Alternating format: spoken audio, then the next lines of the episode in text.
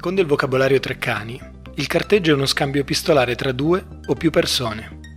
In seconda battuta, è l'insieme delle operazioni eseguite sulle carte nautiche per precisare la rotta. Treccani non sa che il carteggio è anzitutto, e più semplicemente, l'atto di scartavetrare. Carteggio, il nuovo podcast del circuito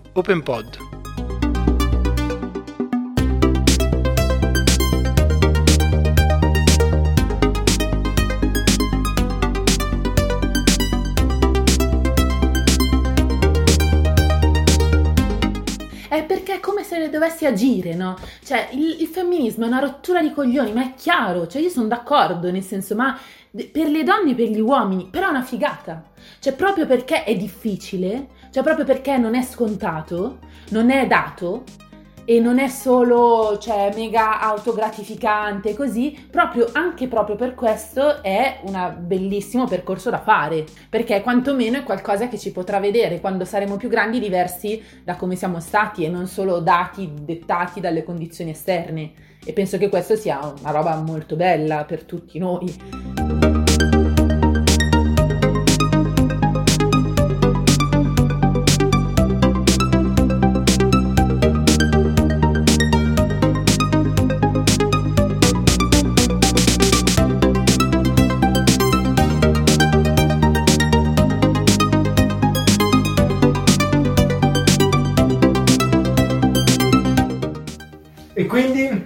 Da dove partiamo? L'idea. Da dove nasce l'idea di farlo? Allora, sì, l'idea non nasce da me mm. ed è il motivo che ha reso questo percorso cioè, particolare, anche per come sono abituata a relazionarmi a questi temi in generale, anche alla, alla scrittura.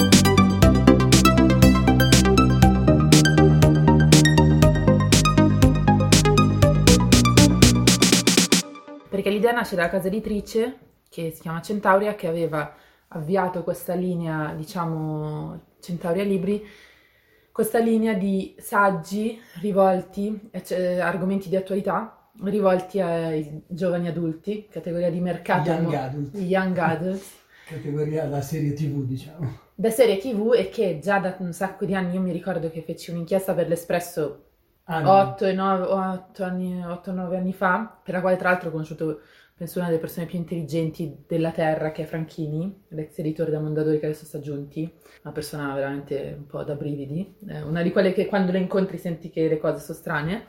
Eh, e all'epoca mi ricordo che già si parlava del fatto che gli unici lettori rimasti lettori reali, no? non quelli diciamo dei pubblici poi consolidati che si sanno le donne di una certa età così, gli unici lettori rimasti su cui tutto il mercato editoriale si stava buttando già all'epoca erano questi giovani adulti, che è una fascia super contraddittoria perché va dai 14 ai 20-28 anni, però l'idea all'epoca era che praticamente sono le persone che eh, escono da scuola e hanno ancora una minima abitudine al libro, quantomeno, e quindi magari lo leggono, perché invece poi la perdono almeno questo in Italia. Dove Anche disponibilità all'apprendimento. Sì, sì, o, no, proprio un'abitudine al libro, cioè il fatto che il libro non è un oggetto estraneo della tua vita, ma perché a scuola te l'hanno dati, quindi è qualcosa che ti puoi portare avanti ancora un po' e se ci sono delle storie o qualcosa di affascinante può ancora passarti che qualcuno te li regala banalmente, perché magari a una trentenne fai più fatica a regalare un libro, mentre invece a un diciottenne, no? Cioè, questo è quello che pensa il mercato del libro, io non, non lo so, però... E quindi questa casa editrice aveva avuto l'idea di provare a portare dentro questa fa- fascia non solo storie di vampiri o di eh, storie d'amore eh, ambientate in classe, come invece è la stragrande maggioranza di, ma argomenti di attualità affrontati in modo semplice con dei libri illustrati. Quindi affiancando autrici, autori giovani e eh, illustratori e illustratrici capitoli brevi, insomma un taglio così. Hanno fatto il primo sull'ambito, diciamo, ecologia, Greta, eccetera, che ha avuto un successo sconfinato e da qui questo ne erano gemmati degli altri e quindi sono stati loro a chiamarmi per chiedermi se avrei voluto provare a fargli una proposta eh, di un libro che affrontasse con questo diciamo, obiettivo in mente la violenza di genere. Avevano contattato anche altri autori, a quello che so, e io gli avevo mandato eh, una proposta e poi hanno accettato la mia. E, e Susanna tu la conoscevi già o l'hai conosciuta per l'occasione? No, l'ho conosciuta per l'occasione, sono stati loro a sceglierla. L'editor, diciamo, Baltasar Pagani, che insomma il personaggio...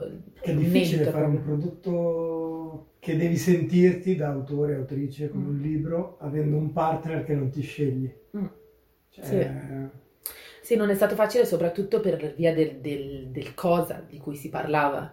Cioè, tre quarti del libro è dedicato al problema della costruzione di un'immagine femminile di un certo tipo e noi dovevamo costruire delle immagini perché dovevamo scegliere come rappresentare la violenza.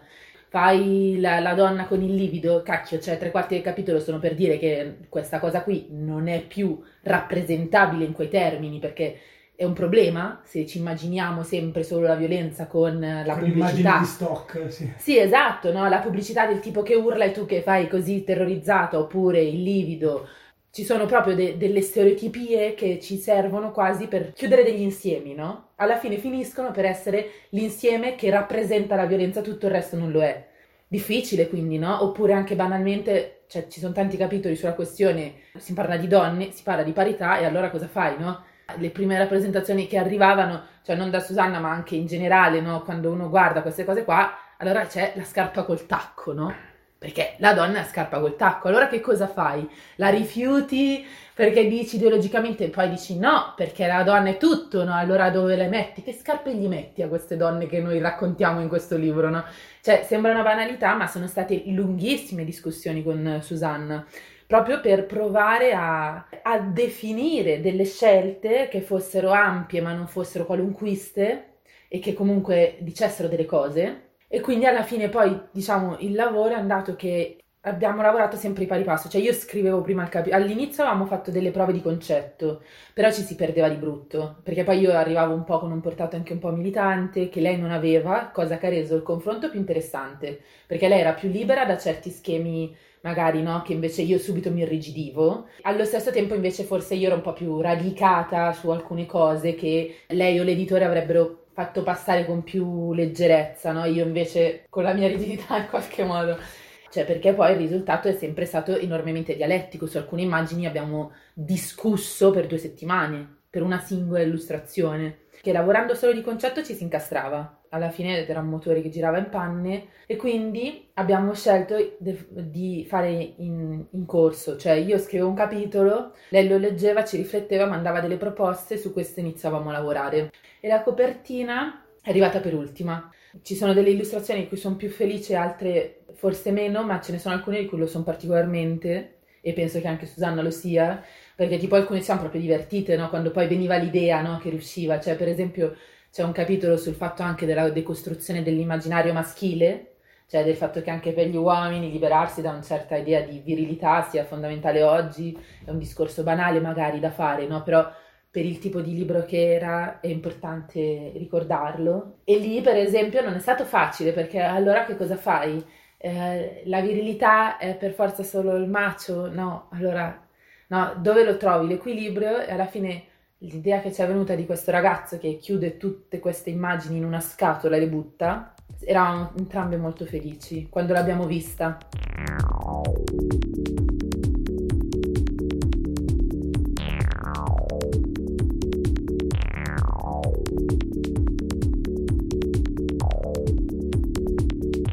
Diciamo, la base è stata questa scaletta che ho mandato, no? Eh, per cui quando mi è stato proposto di fare un libro così, ho detto ok, se lo facciamo però io non mi sento all'altezza di affrontare questo argomento, diciamo, dal punto di vista speculativo, cioè conosco persone che sono tanti anni che ci sbattono. È proprio perché quando temi. si conoscono persone che poi fai fatica. Eh certo, chiedilo del giudice. No, no, è così, cioè, no, eh, cioè abbiamo un sacco di amiche, compagni, eh, amici compagni, che insomma stanno dedicando proprio una vita di pensiero, di azione politica su questi temi, per cui io totalmente... Anche un sento... tempo di lettura importante, di, di ricerca. Di ricerca, di, ma totalmente. Di esperienze, di festival, di... Di, di ascolti, piazze, cioè, no? Di ascolti proprio, cioè come dire, un musicista, no? Adesso fai un album. Allora, se lui è una persona che sta dentro e ascolta continuamente ed è ricco no, di, di, spunti dentro quello, magari si sente di fare un album. Io non mi sentivo all'altezza di fare questa cosa. Ed essere a contatto con una comunità anche così preparata ti blocca un po'. Totalmente. Infatti ero, cioè, io veramente la prima, mia prima risposta è stata io non sono una persona adatta, ci sono persone Però molto potrei più consigliarvi qualcuno. Esatto, l'ho fatto, to- totalmente. E, e, e, ovviamente cosa mi veniva, cosa è successo, no? Che nel momento in cui vi consiglio qualcuno, tendevo a consigliare o attiviste o ricercatrici, cioè quindi dove io stessa trovo le energie più forti per capire di cosa si parla quando si parla di violenza di genere. E loro hanno insistito dicendo: no, però per il tipo di uh, libro che immaginiamo, per noi è, è, bello che sia il confronto con dei giornalisti che sono abituati al dovere della divulgazione, no? In qualche modo. Ok, io lo faccio solo se accettiamo, proviamo a mettere in pratica questa idea che è l'idea, tra virgolette, di un manuale. C'è una cosa dove io faccio un passo indietro, ne faccio anche cinque, eh, non faccio nient'altro che provare a mettere insieme degli strumenti che sono serviti a me. Provo a rispecchiare la mia esperienza personale quello che a me ha agito come qualcosa, tra virgolette, di, di, di, di, liberatorio, cioè proprio degli strumenti che mi hanno aiutata ad essere un'interprete migliore, almeno credo, spero, di questo problema oggi. E quindi io faccio una sorta di collezione, cioè prendo le forze migliori che ho sentito, le cito enormemente, le restituisco enormemente, provando a metterle in una struttura che sia quella di un manuale, tra virgolette, no? Dove eh, secondo un'idea che condivido con tante e che mi sembrava fondamentale, la violenza sulle donne non è un capitolo a sé, cioè non è amori criminali, storie maledette, ma è un pezzetto di un sistema che sistematicamente crea disequilibri che rendono poi possibile quella espressione radicale e violenta che è violenza vera e propria, no? quella domestica di genere. E quindi se, cioè, la mia proposta era stata costruire un percorso che va dalla questione, diciamo in generale, differenze uomo e donna, no? più deboli, più forti, all'educazione, alla salute, al lavoro, la, il rapporto fra tempo, democrazia e genere. Poi nei capitoli centrali affronta il cuore proprio, diciamo, omicida, violento o violenza psicologica, ma dentro questa architettura. E loro hanno accettato. Sarebbe stato un po', cioè ovviamente forse più onesto in una radicalità, diciamo, di approccio, dire non lo faccio, ma alla fine mi, mi ha dato una possibilità anche di costruire uno strumento che magari cioè veramente capita in mano a una sola persona che vede lì l'elenco dei numeri dei centri antiviolenza oppure scopre che esistono, cioè che può esistere un approccio diverso alla questione del revenge porn e così ho pensato vabbè forse vale la pena occupare questo spazio anche per far sì che non lo occupassero magari altri che invece la riducevano a una roba amore criminale che mi sarebbe dispiaciuto no? se poi non l'avessi fatto io l'avessero fatto fare alla, alla Durs era un disastro capito io ho fatto questa struttura e quindi che anche l'illustratrice lei stessa ne è rimasta colpita, no? Cioè che diceva, aveva immaginato completamente un po' un altro set, no? Più manifesto. No, più che più manifesto, più testimonianze di donne maltrattate fondamentalmente. Mm. E quando ha visto che invece era una cosa diversa, ha detto, ah ok, allora lavoriamo in modo diverso, no?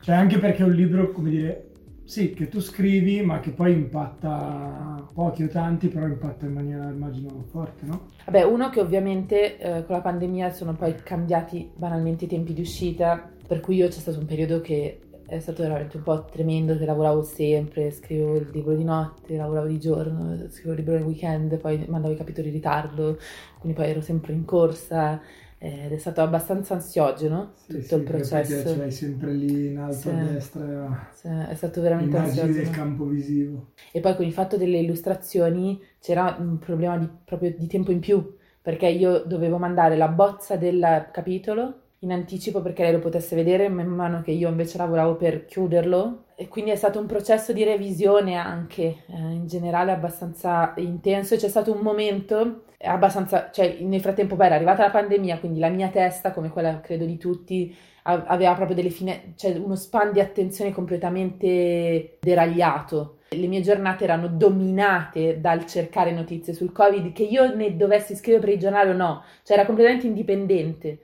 cioè ero espertissima sì. di, di, tamponi, cioè non so perché, cioè però...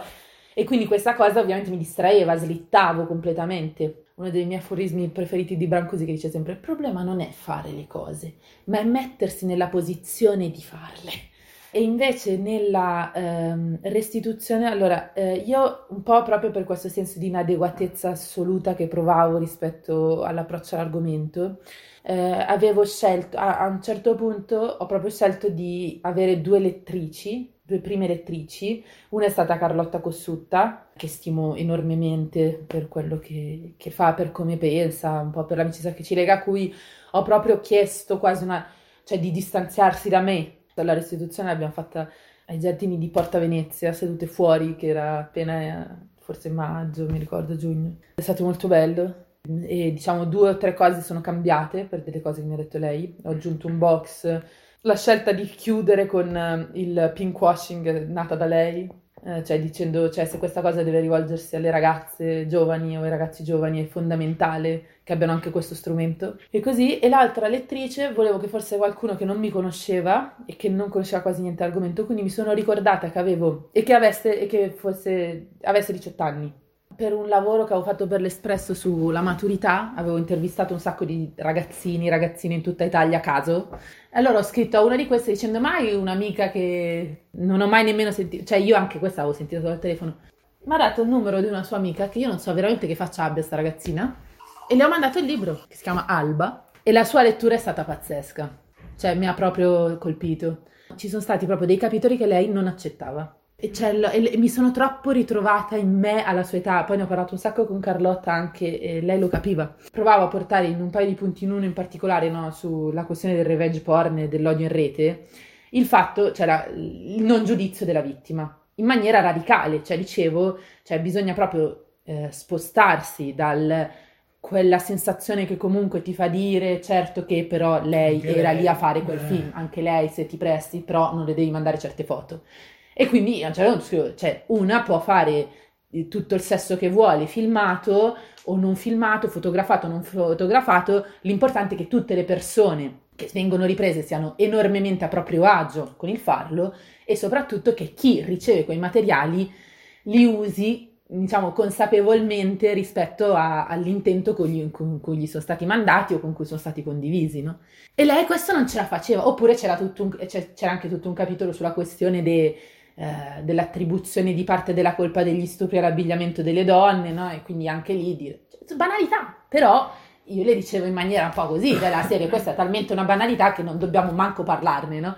E lei giustamente aveva portato il fatto di dire sì, però certo che se tu ti metti su Instagram sempre con uh, il seno fuori vuol dire che sei provocante, se sei provocante, sei no? Disponibile. Eh certo mi è stato fondamentale questo riscontro perché mi sono riassociata come ero io all'epoca, che io mi volevo differenziare e proprio per il mio no, volermi differenziare da quell'immagine ovviamente tendevo a, a essere un po' morale, molto più morale di come sono oggi, molto più giudicante, molto più, no, st- cioè proprio ghettizzante, sì. quasi al contrario, no? Cioè, cioè dove sta il limite fra quello che io ritengo giusto in generale per la donna, che è quindi per esempio liberarsi da dal dover essere appariscente, quindi non doversi fare, rifare il seno o le labbra a 16 anni, però che è un giudizio, diciamo, culturale, etico, di cui possiamo parlare tutta la vita, e la violenza che è un'altra cosa, no? Cioè per me questo muro era chiaro, e invece è stato necessario spiegarlo meglio, perché forse per una ragazza che ancora non ha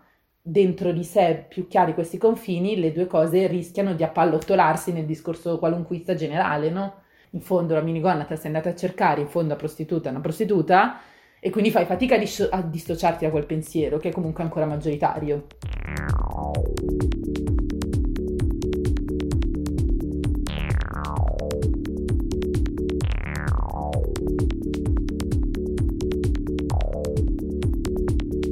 Beh, il libro è, racconta di stereotipi alla fine, pregiudizi, stereotipi, forse più stereotipi noi veniamo da un ambiente in cui, ehm, che anche qui un po' il discorso della pandemia torna comodo, diciamo, no? In cui c'è, c'è una forte presunzione di avere degli anticorpi per vivere comunque le cose, quando, quando ci pensi razionalmente, astrattamente, in maniera diversa dagli altri e quindi del sentirsi comunque protetti dal fatto di essersi scontrati con, aver metabolizzato un discorso su, anzi più forti sono i movimenti che se ne occupano, con grande protagonismo femminile, più forti sono tutte le presunzioni di innocenza degli uomini, perché ovviamente dici, visto che io appartengo comunque in qualche modo, cioè la mia identità è figlia di quel tipo di sensibilità, comunque noi degli anticorpi più degli altri ce li abbiamo, soglie della guardia che si abbassano, un protagon- un'esuberanza maschile ai limiti, del, ai limiti di quello stesso macismo quando c'è da intervenire, perché poi invece vai a confermare esattamente i ruoli dentro un meccanismo in cui le cose comunque alla fine a un certo punto si devono ri- cioè poi prima si può discutere avanti eh, però a un certo punto quando bisogna risolverle mm-hmm. cioè al maschile quanto hai, pe- quanto hai pensato nella costruzione di questo testo? Allo sguardo maschile, dico, certo. eh, nel senso alla, a tutte le sue tare. E quindi C'è un'immunità devo... chissà quanto dura e dove dura. Eh certo, certo. certo, perché appunto ci sono immunità che durano pochi mesi, ci sono immunità presunte, per cui dici, ma sì, ma in certo. fondo c'è, c'è, tantissimo no, all'interno dei movimenti questa sorta di consapevolezza silenziosa che va, detta, va, va distribuita a bassa voce, che comunque tutto sommato noi abbiamo strumenti che altri non hanno, certo. abbiamo, ci, ci, scontreremo con i problemi che verranno in maniera sicuramente diversa. Che... E poi comunque abbiamo e le compagne, cioè eh, comunque noi vedi, no? Sì. E poi scriviamo i documenti con le E, gli asterischi, le I, le, le, le, X, le U, le U. Le, senso, abbiamo anche una sì. gra- diciamo che la grammatica sicuramente è, è, un ambito in cui si sperimenta tanto, sul resto sì. boh. Boh, esatto. No, sul resto boh, nel senso ci sono state tante fasi no, che abbiamo visto in questi anni, quelle più goderecce, quelle più uh-huh. culturali, quelle più filosofiche, quelle di piazza, quelle più castigate, quelle più post-pornografiche. Uh-huh. Però alla fine questi anticorpi, il susseguirsi di, di, di stagioni non, no? Alcuni anticorpi li mantieni, altri li perdi. Esatto. Quindi mi chiedevo così se il tuo sguardo, cioè se avessi mantenuto un punto d'attenzione o anche delle tue... Uno dei principali problemi eh, su, in generale che ho affrontato anch'io e che ho dovuto rielaborare nello scrivere sulla questione della violenza di genere è avere posizioni massimaliste, no? sia nel senso di sentirsi insomma risolti, sia come donne che come uomini no? rispetto alla questione perché la si è affrontata perché ormai la parità è andato di fatto. il fatto è che sono tutte questioni enormemente pratiche ed enormemente quotidiane e che quindi fondamentalmente per forza fanno parte dei compromessi delle nostre vite, per cui o abbiamo e portiamo continuamente questo pensiero come se fosse in processo, cioè in divenire, per cui possiamo aver scritto un comunicato.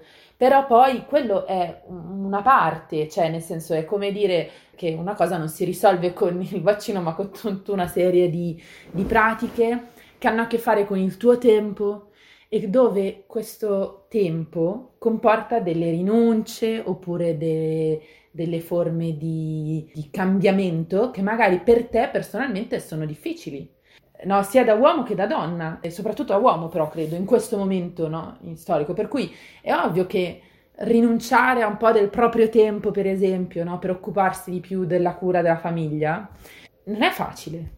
Una scelta. È una scelta, è onerosa, è difficile, quindi tu puoi essere anche stato un ragazzo, un compagno che ha avuto anche delle posizioni molto forti per la parità, poi dopo quando ti succede a te, è ovvio che possa essere anche un po' frustrante, no? O anche un po' che ti fa salire, cioè però devi starci, bisogna starci.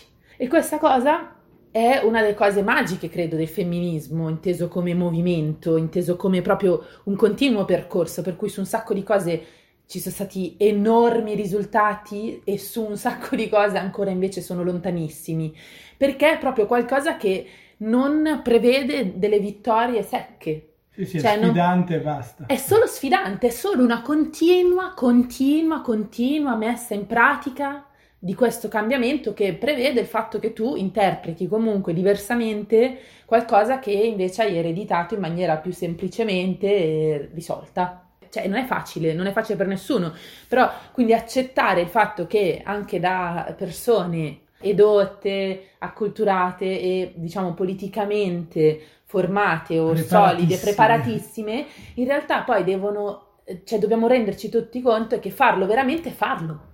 E farlo vuol dire che sia nel, nel conoscere nuove persone, nell'andarci a letto, nel passare le serate, nel occuparsi della famiglia, nell'andare al lavoro, cioè in tutta una serie di cose un po' devi continuare a tenere questo cambiamento e non è sempre così scontato, perché appunto poi sappiamo, e questo è il secondo elemento, secondo me poi fondamentale degli ambiti di movimento specifico, che sono degli ambienti dove si parla molto e si ascolta poco tendenzialmente. C'è tanta energia, giustamente e fondamentalmente ed è viva, no?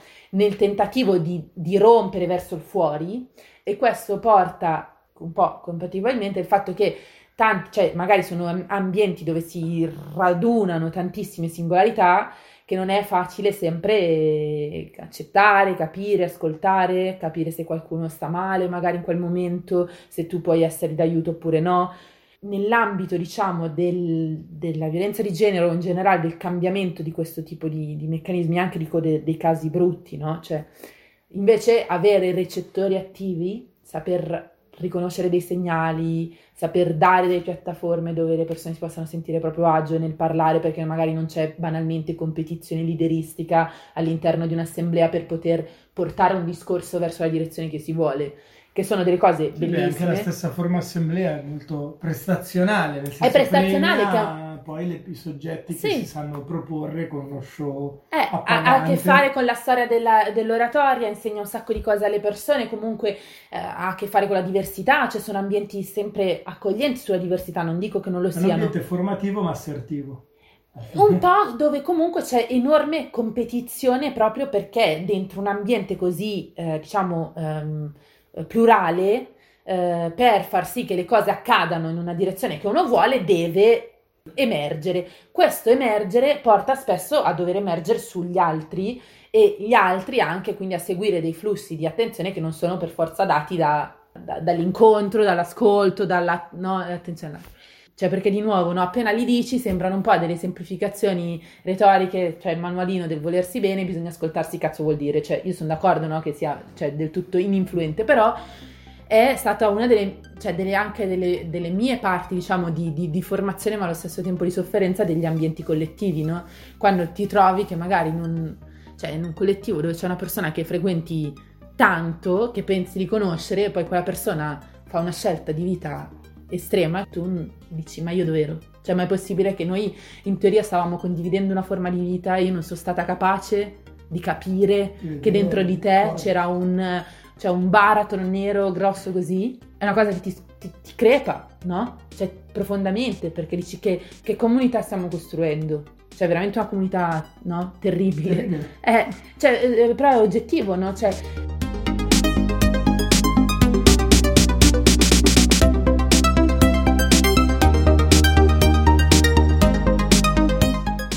dove la stiamo fondando? Allora, e, e di nuovo, quindi la, la questione de, de, dell'altro nel genere è un po' così, cioè nel senso eh, saper intercettare dove c'è quella sofferenza, darle piattaforma per uscire, per emergere, per dire basta, ok? Eh, bisogna avere una comunità che è capace, no? Di, di, sì, sì, ci sono delle attenzioni che quando le comunichi, perché le leggi o le dichiari, sono, sembrano piccole, sembrano alla portata però poi quando l'invito è a viverle, quegli anticorpi che boh, eh, non sì. sempre ci sono.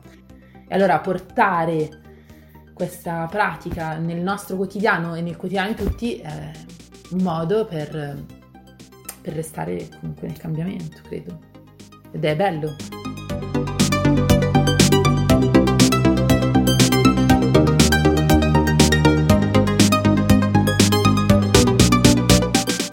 Potete trovare carteggio e un po' di altre cose sul sito internet amonte.noblogs.org.